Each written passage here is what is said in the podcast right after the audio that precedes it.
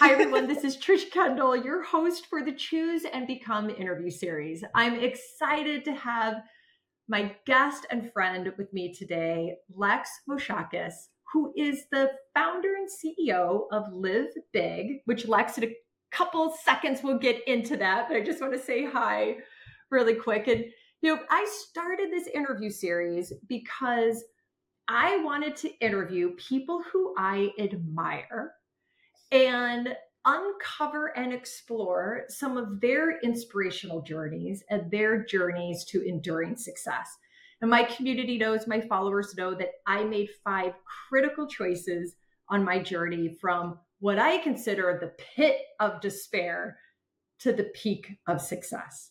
And so, what I get to do is spend time with people like Lex and ask for her insights and wisdom and a little bit of lessons as it relates to these five choices on your journey. So, thank you for jumping on this right away as soon as I asked you to join me. Oh, thank you for having me. I feel like we've had so many conversations about this that we could have just had on a podcast, but now we're actually properly doing it. So I'm so happy to be I here. I agree. And like this is just giving people a little bit of insight into our conversation. So Lex, start out Yes. Tell our community a little bit more about you, and you'll just right away also tell us about Live Big because I, I yeah. want to get into that. I'll start with Live Big because it is such a big part of my story and who I am. So, what we do at Live Big is work with teenage girls on building confidence, resilience, and self leadership skills. And that means, like, yes, be a leader in the world, but to do that, you have to be a leader in your own life first and making choices that serve you. So that's what we do. We've been on that journey for about a year and a half now.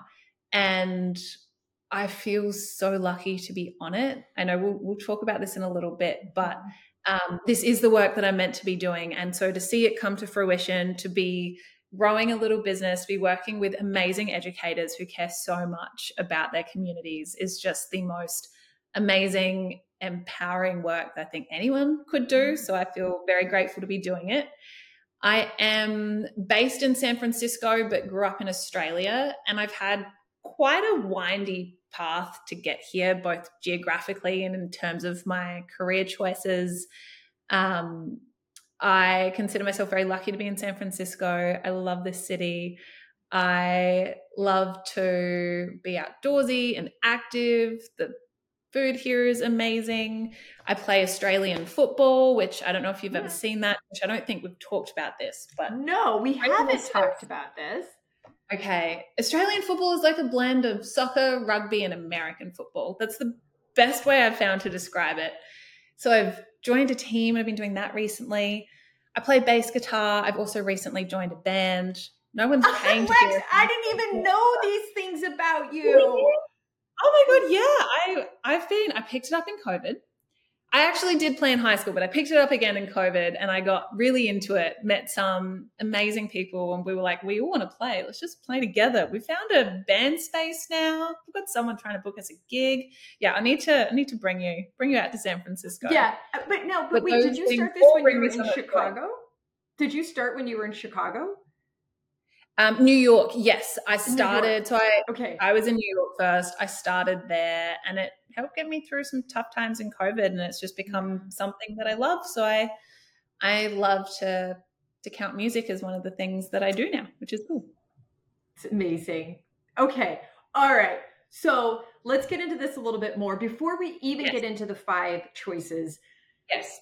At least the five critical choices that I made. I want to get your insight on these. I know that we each have our own definition of success, and you and I are both very success driven. When we talk about creating enduring success, what does that mean to Lex? Mm.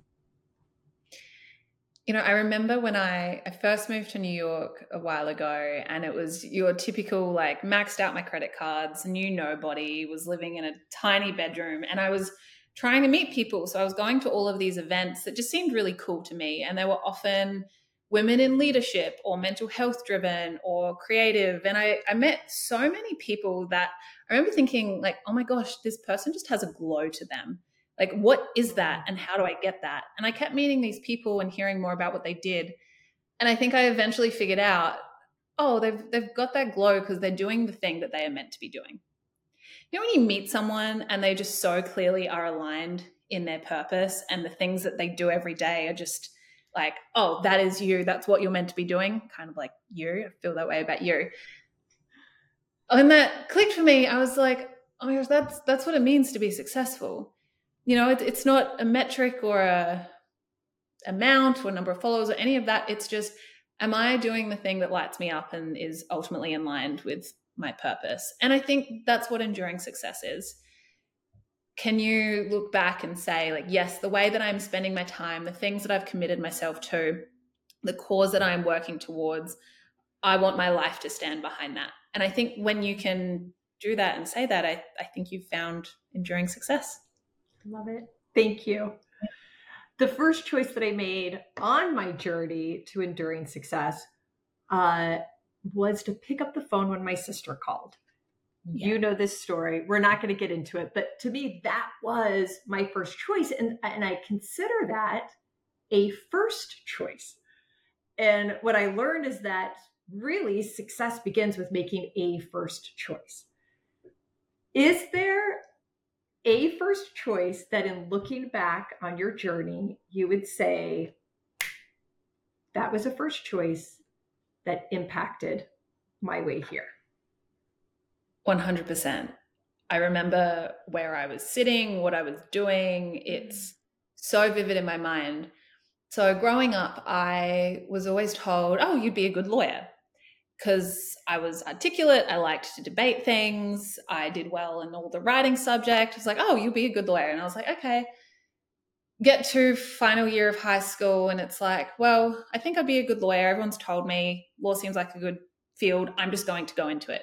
And I did. And I did do really well in law school. And I made it to a big corporate law firm as like an intern. And at the end of that program, they only offered two full-time positions to the entire class of like 10 or 12 interns or something like that and they offered it to me and i remember when they called me to tell me i was sitting in a pancake restaurant randomly with a good friend at the time and they were like congratulations we want you to come back this is so exciting and i remember just sitting there and feeling this sense of like dread and fear in my body of oh my god this cannot be my life like this is not who I am. This is not what I want to do. I found no real joy in the work. It didn't mm. feel like the mission that I wanted to be on. And I remember just saying, Thank you so much, but I'm going to have to turn it down. And the woman on the other side was like, Oh, she clearly, clearly had never heard this before. Um, and you know people in my life are like what are you doing this you know this is this is a wild decision but that was that was one of the first big moments in my life where i listened to this feeling that i had in myself and the little voice that was like you don't want this you want a different life take it so the first choice i made was to to say no to something that i was good at that i was hmm. told i should do that society views as success you know in air quotes mm-hmm. um, but I well that you worked so hard to accomplish. I worked so hard for. I got all the way through law school. I have a law degree. I you know it's it's sitting there, but I I didn't use it in the traditional sense. It's been super valuable in other ways, but um, no, I decided to pivot, and I think it's it's never ever too late in your life to do that. But that is the very first moment where I was like, no, I'm going to make a decision for myself, and that was that was my first big, powerful, life changing choice. Wow. And I I don't know if this is fact or fiction. I believe in many cases there's probably a lot of people who wouldn't follow their heart in that situation. Yeah. You know, let me just do it and see what happens. Let me give it a try and give it a go. I can't let my parents down. I can't let my whatever it is. I think it's astounding at such a young age because I mean it's not like you had decades of no. right? That you made maybe. you were 23 I would have been about 23 yeah that you made that choice. Do you ever sit with mm-hmm. the fact that you that you did that? I have played out what my life would have looked like if I had said yes so many times and it would look completely different and not wrong or bad, just not for Yeah. me. You know, I have so many friends who love what they're doing, have been hugely successful in law. Um, they are talented and living amazing lives that are right for them. But when I look at what my journey has been, where I am now, I wouldn't trade it for anything in the world, despite you know plenty of challenges along the way. Yeah. Um, but yeah, sometimes I do sit with that, and I I try and intentionally feel quite grateful to myself and my younger self, who wasn't so good at making those sorts of choices Mhm. at that point, for being brave and taking a risk, and it's it's paid off. Yeah, it's paid off. And I just want to think about your young self for a minute, especially because Yeah. you coach and inspire and lead other young selves and the people who influence and coach Yes. and lead other young selves Yeah. teachers, guidance counselors, academic professionals. When you put yourself in the young self shoes, why is it so hard to make first choices? I think it can be very easy to feel like your choices are made for you. And in a lot of ways, as kids, they are. You know, you maybe have guardians who are telling you what to do. You are a part of an education system that tells you where to be and at what time, and sometimes how to dress and, you know, how you need to spend your time. So you get really used to following a system where you have some choices made for you and you very clearly know what to do but we don't spend enough time helping our kids figure out what's the right choice for me. And one of the things we talk about with the girls we work with is yes, you have to listen to guardians. You're not an adult yet. You have to go to school, but you always have a choice in how you respond and how you take care of yourself. How can we figure that out together? And that's always a penny drop moment for these girls because I think they're so used to listening to society tell them what they should be doing and how they should behave and how they should dress and you know how they should show up in the world to be um, air quotes accepted by society. Um so to hear this like oh i can choose some of this stuff for me is both daunting and I think really exciting and empowering. And I, I, read, you know, the feedback from girls after I, I hear the stories that they tell me. I listen to their amazing, Mm. profound insights. Like these kids are brilliant. When we give them the space to actually reflect on this stuff, to think about themselves, they are just amazing. It's you would think years of years of therapy, but they just, you know, when you give them the space, like they want to have these conversations. So I'm, maybe going off on a tangent a little No, bit. No, you're not. This is The more we can give young people the opportunity to make a choice for themselves and to learn that that choice is okay and it's theirs and they Yeah. can own it, I think the better our world will be. yeah. Yeah. The second critical choice that I made was to commit to a two-way agreement. And so if the first choice was to pick up the phone, which is actually make it a first choice, the second choice was to commit to a two-way agreement. And that agreement was with my sister and her husband. Yeah. And when I think about two-way agreements, I think about the construct. I even think about this with the work that you're doing with with the girls and with with children, because I know it's not just girls, it's boys too. So I want to be clear Yeah. about that Yeah. is that a two-way agreement is when two parties come together with the intent to achieve a mutually beneficial objective. Like i'm in this for mm-hmm. you you're in this for me we're in this for a positive outcome together and we hold each other accountable and whatever it might be. And i think we all enter into two-way agreements all the time. The power is in committing to it is there a two-way agreement or what is a two-way agreement that you would say i entered into this agreement and through the commitment you know okay this is what i gave and this is what i got so just tell us about a two-way agreement In preparation for this conversation, this was the one that I, I spent the most time thinking about and felt a little stuck. I think because of something that you just pointed out, which is I'm so used to making two-way agreements. In you know, we we have them all the time. I can think of my husband is an obvious mm-hmm. one. We've, we've, committed to being in each other's lives for as long as that serves us to do so. Um, really profound ones for me, especially in my younger years, were the teams that I joined um, and just being able to be a part of something and knowing that that something required mm. me. I was a part of the rowing squad in high school. Rowing was my sport. And the boat literally doesn't go straight if you don't show up. Mm. and it was the most profound lesson. And oh, I'm I'm I'm going to show up for these people.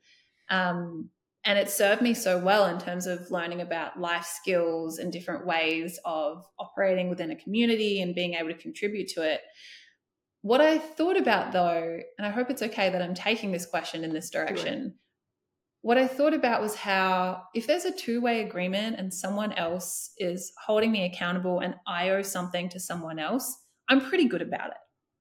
I don't want to let other people down. There is something inherent in me, and maybe this is the way that young girls in particular are conditioned to like please the people around them and to make them feel comfortable i really i have that tendency and so if i make a commitment to someone it doesn't matter what stands in my way i will follow through because i do not want to let that person down and i do not want to be seen as someone who um, can't do the things that i say i'm going to do actually where i struggle more is when i make a commitment to myself mm. and i I thought about, you know, this idea of it being two ways, and I, I, I got quite philosophically into this, Trish, as you can see. I there love it. Like, Keep going. there is the mm-hmm. version of me that is connected to myself and wants these really big things and is clear on her mission in the world and her purpose. And there is a version of me that also is more afraid and trying to unravel a lot of patterns in my life and who um, has a harder time doing things like meeting new people or, you know, going to a conference without knowing anyone. I have like these two versions of myself. And what I am, the work that I'm trying to do, and, and what I think we're ultimately trying to help girls do as well is is reconcile those two versions and make them friends so that we can work together because we all have that love driven, aspiration driven, mission driven side of us. And we all have the side that is maybe a little more wounded and afraid, and it's trying to keep us small. So I think about that two way agreement between myself and starting Live Big is the most profound two way agreement in my life because it's it's that old not old it's still there that fear driven yeah. and that love and mission driven version of myself. I can't tell you how much time I spent thinking about that yesterday. Yeah. so I, I know I, I, maybe took it a slightly different way, but um, both versions matter. Both versions are important, but we can we can make agreements with ourselves in that way. I think, and those can be the hardest ones to commit to. Yes, that's that's definitely been my experience. Yeah. And has there, when you think about, because I, I do want to just keep going with the commitment to yourself, the two versions, because I totally feel what you were saying yeah. completely. And I think probably a, a lot of, especially as you were saying, a lot of girls do. Has there been a time in which you you've committed to yourself because you know you need to, and then perhaps your actions start out as I have to do this. But then through the commitment to yourself, has it ever transcended to I want to do this? So I have to do these things to care for that maybe fear, more vulnerable or more um, wounded side. But then it transcends to I want to. It, has there been a journey like that at all? Yes, because I think what's happening for me personally and and probably for lots of people is I, I'm in the I have to mindset and I logically understand why I have to do something. And then I do it and I realize, oh, that wasn't so bad. That was okay. I'm good. I'm gonna do more of that. And and so it's like so deep and philosophical. But it's like the two versions of myself are no longer battling so much as they were maybe a little while ago because I think I've gotten to the point of I want to do this. Mm-hmm. And I, I understand um, why it's helpful for me. So, yes, it's like it starts with I have to, it starts with a bit of a struggle, and I have to constantly remind myself of why I'm doing it. And then pull it off. Not so bad. This is okay. Oh, yeah. Let's keep doing this. So yes. And then the two are Absolutely. more in sync, more in line, more cohesive, and probably elevating each other too. Yeah. Yeah. I think so. Mm-hmm. I think so. I'm going to take us to the third choice. Okay. The third critical choice that I made on the journey was to build trust in myself and then inspire the trust of others. Yeah. And for for me at that time, I didn't know I, you know, recovering drug addict. I, you know, I was a liar. I was, a, you know, I was all those, all those things. I lied. I held on to shame. I didn't know that I could ever trust myself, let alone inspire the trust of others. But whoa, I figured it out, and I and I did it. It's probably one of the most, one of the things that I'm the most proud of.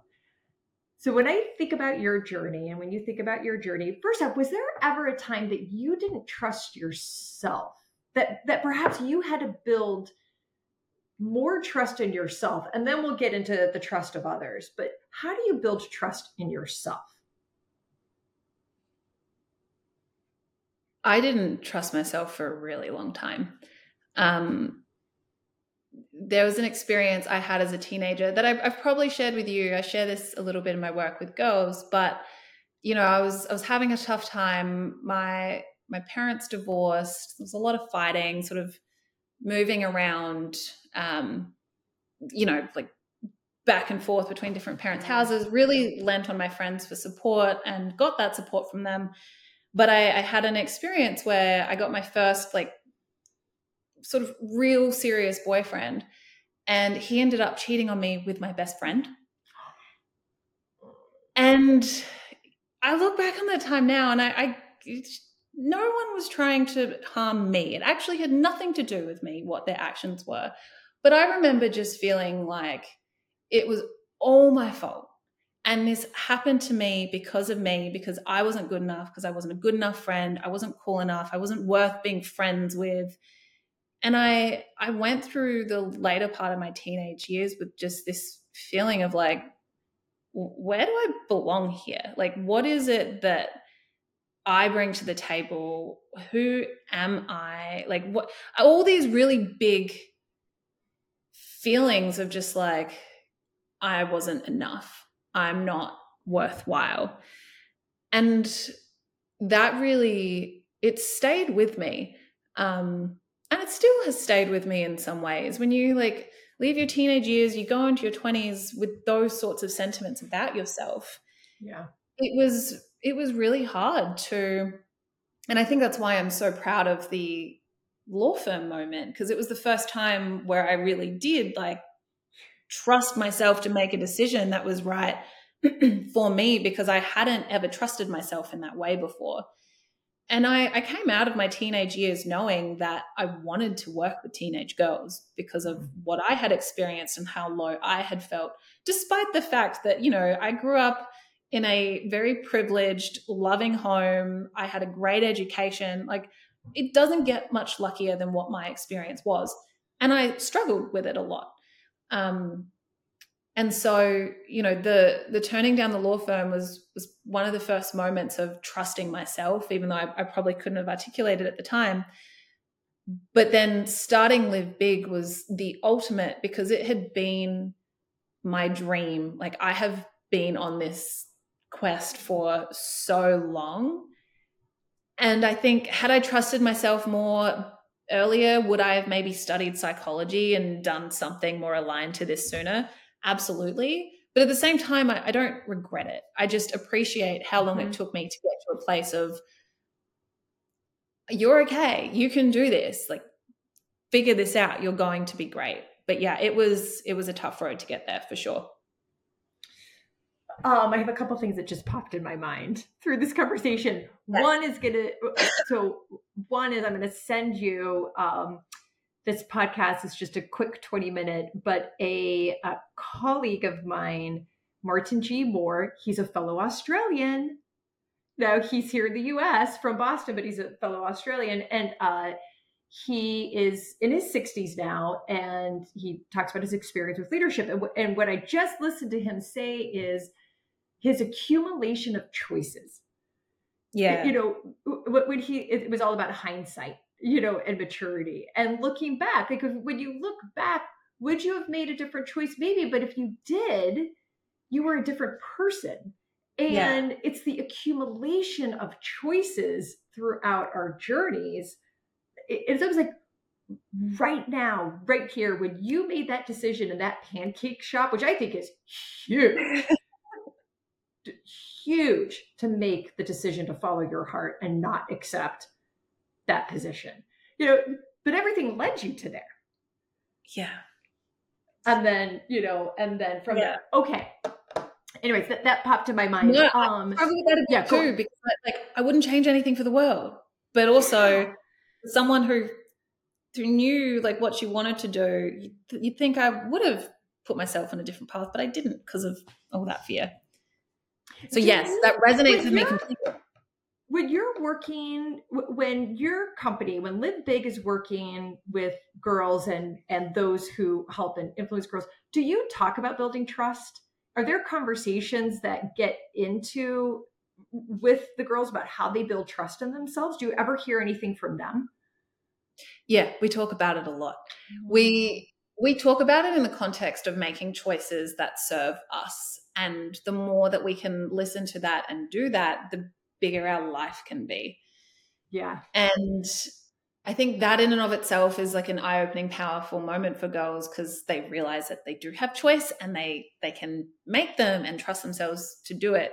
We also spend a lot of time talking about what we call the voice of small, which is that voice in your mind that's responsible for all of the negative self talk that every single one of us has. And I bring that up because girls are so used to hearing that voice, and because they hear it so often, they believe it. They believe it to be true. And so we do a lot of work around understanding what is that voice of small? why is it there and it's it's just there because it's trying to protect us from pain it's a fear driven voice but then we help them do the work of like okay now let's reframe some of what you're hearing into a big belief a belief that actually serves you and we do this work and i always ask okay so which is more true the belief that you hold that the voice of small is speaking from the limiting belief or the big belief and I think about it and they're always like, oh, the big belief. I'm like, yes. Why is that? I'm like, oh, because it's the one I chose. And I was like, oh. yes, that's exactly it. It's more true because it's the one you chose. So constantly throughout the programs, we're trying to re- reinforce this idea of like what is true is what you choose for yourself, what you choose to believe, and whatever that means for you, it's always different. And you can trust that you can act on it. That is yours. You've chosen it for yourself. Trust it and move from that place. And we see girls make some really powerful choices around the beliefs that they want to carry with them into their lives. It's beautiful. I love the work that you're doing. Oh, are, because I know um, people follow you and watch you and are inspired by you and learn from you how do people how do people earn your trust? My trust? Yeah. You be in it for the right reasons.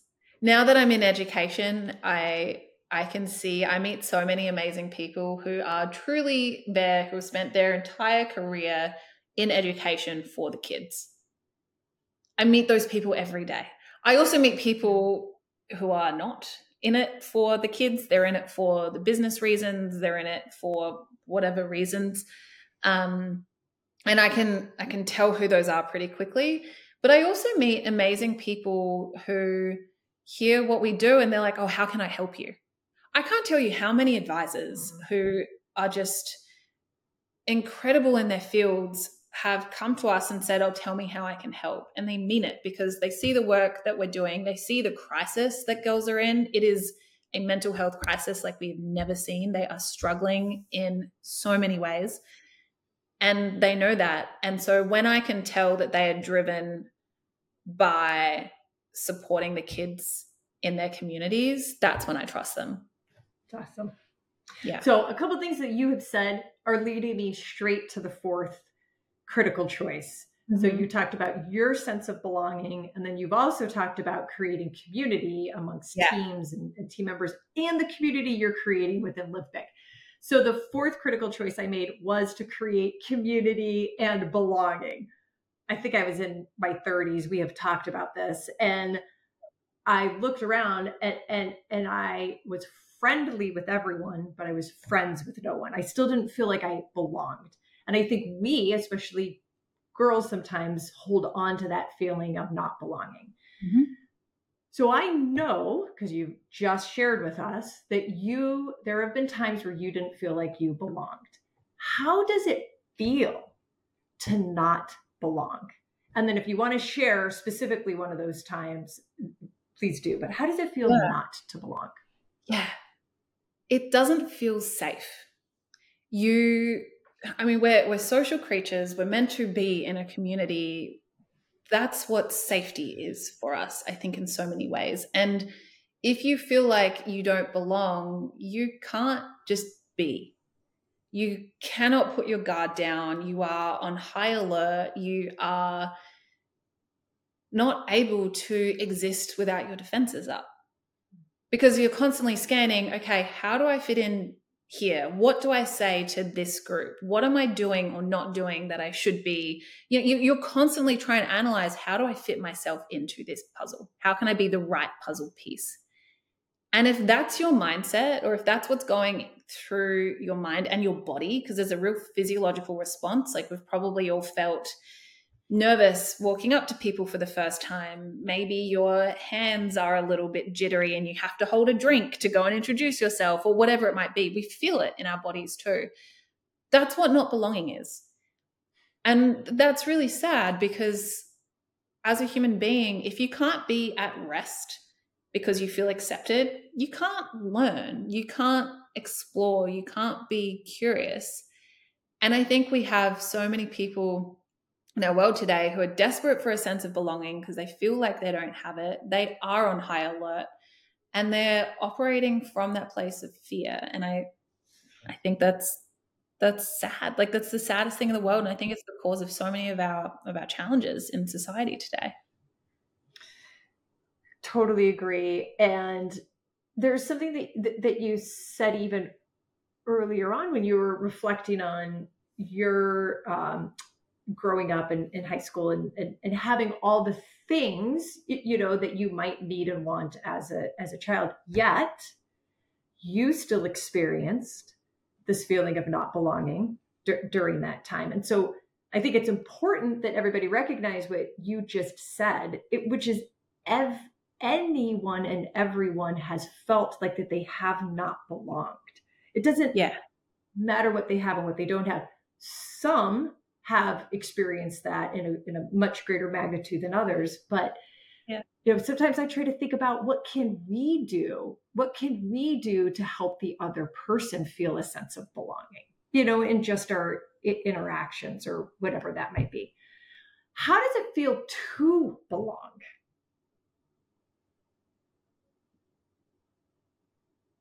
I mean, the, the literal opposite of what I said, I suppose, which it, it feels safe it feels safe at like a deep core physiological level. You can just be. You can experience love in that place. You know, I I I was very lucky to hear Dr. Bernice King at a conference recently um, in Atlanta, and she was speaking to a room full of counselors and like five thousand counselors talking about the importance of the children that we serve knowing that we love them because that might be the only place that they get to experience love and to literally be able to say to those kids, I love you. And noticing how few people actually use those words, I love you, And that could transform a kid's life. You know, to be able to to feel like they belong somewhere, that they are accepted wholeheartedly for who they are. And why that I, I think that's so important with kids is we have so many labels for behavior today. And I'm sure you experienced this growing up. You know, you are the naughty child, you are the oh, quiet yeah. child, you don't participate in class, you, you know, we have how many kids in the juvenile system? They are not bad kids. They have had things happen to them in their lives. They have adopted these behaviors that once helped them to survive.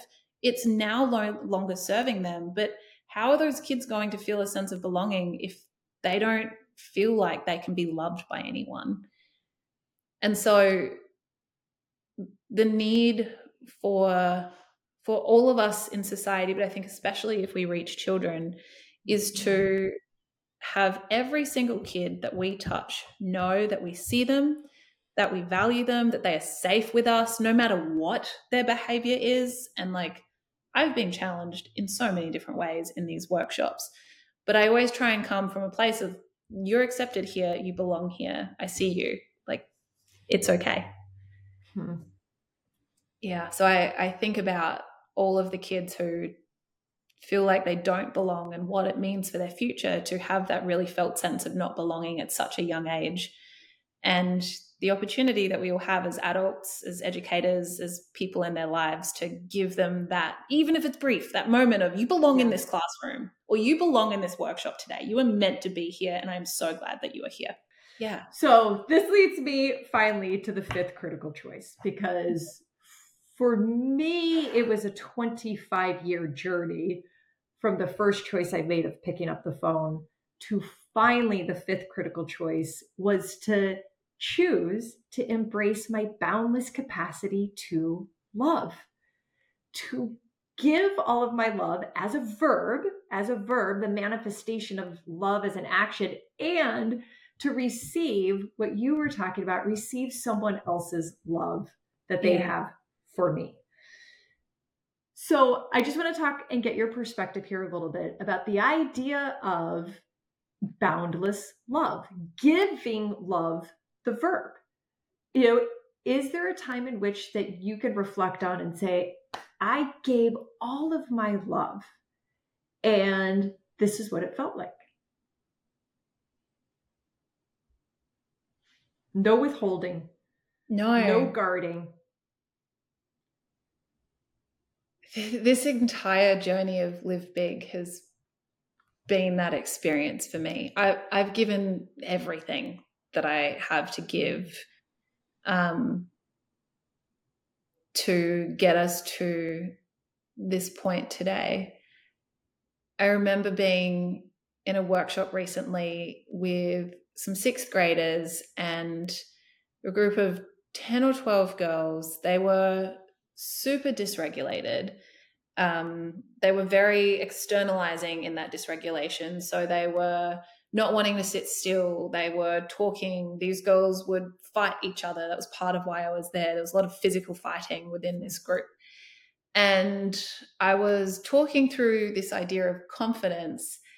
And one of them sniggers and turns to a friend and goes, and I hope it's okay that I say this on your podcast. Yeah. she goes, Oh, this bitch archaic. And I remember first thought being like, okay, that's a really interesting use of the word archaic. Yes. I was kind of like, oh, haven't heard that word before. Okay. Yeah.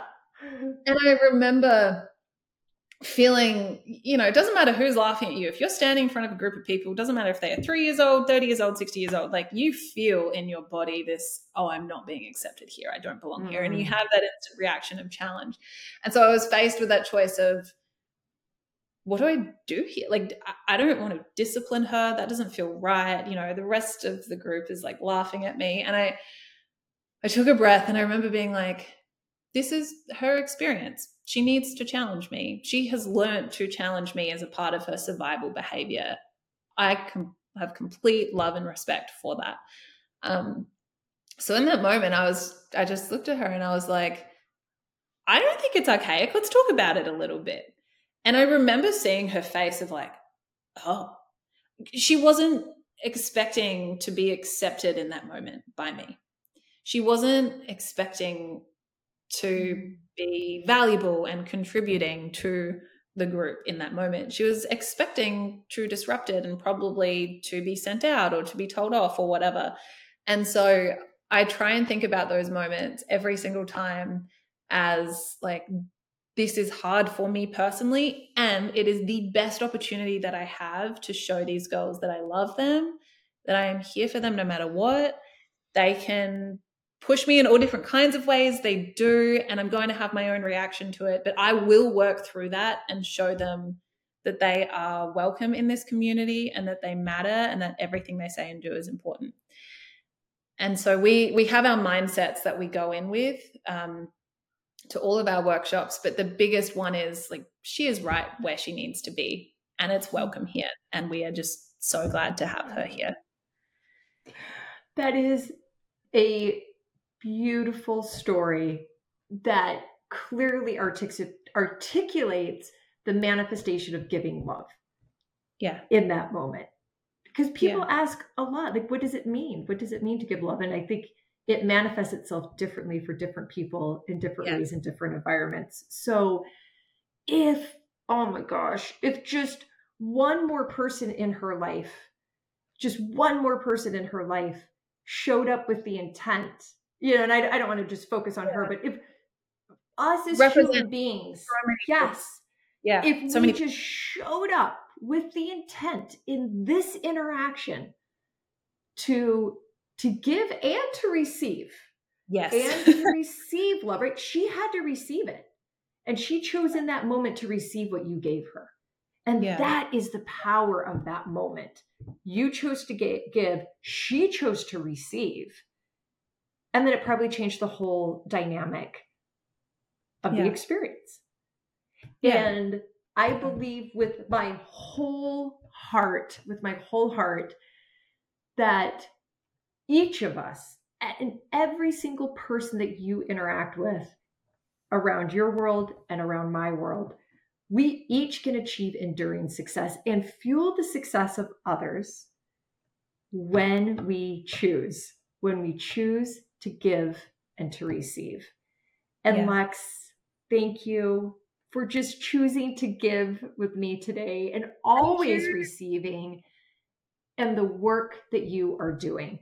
Before we wrap up, because I totally kept you way longer than I said I was going to, is there is there one more thing or one message or one little nugget that you would share?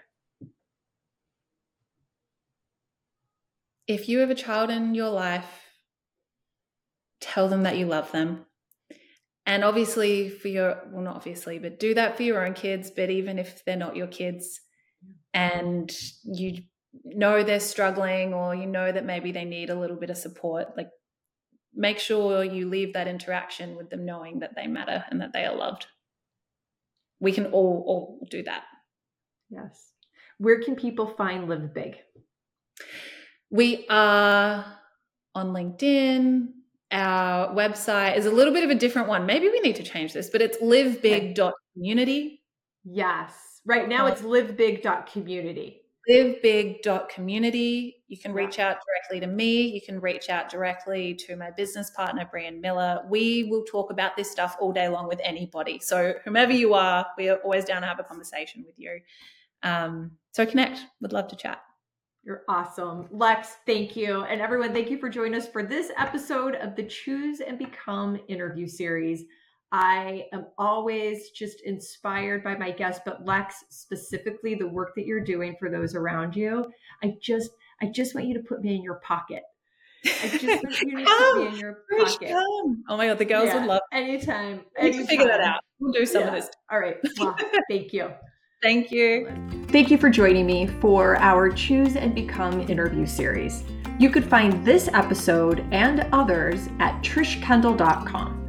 Go to trishkendall.com backslash choose dash become dash interview dash series.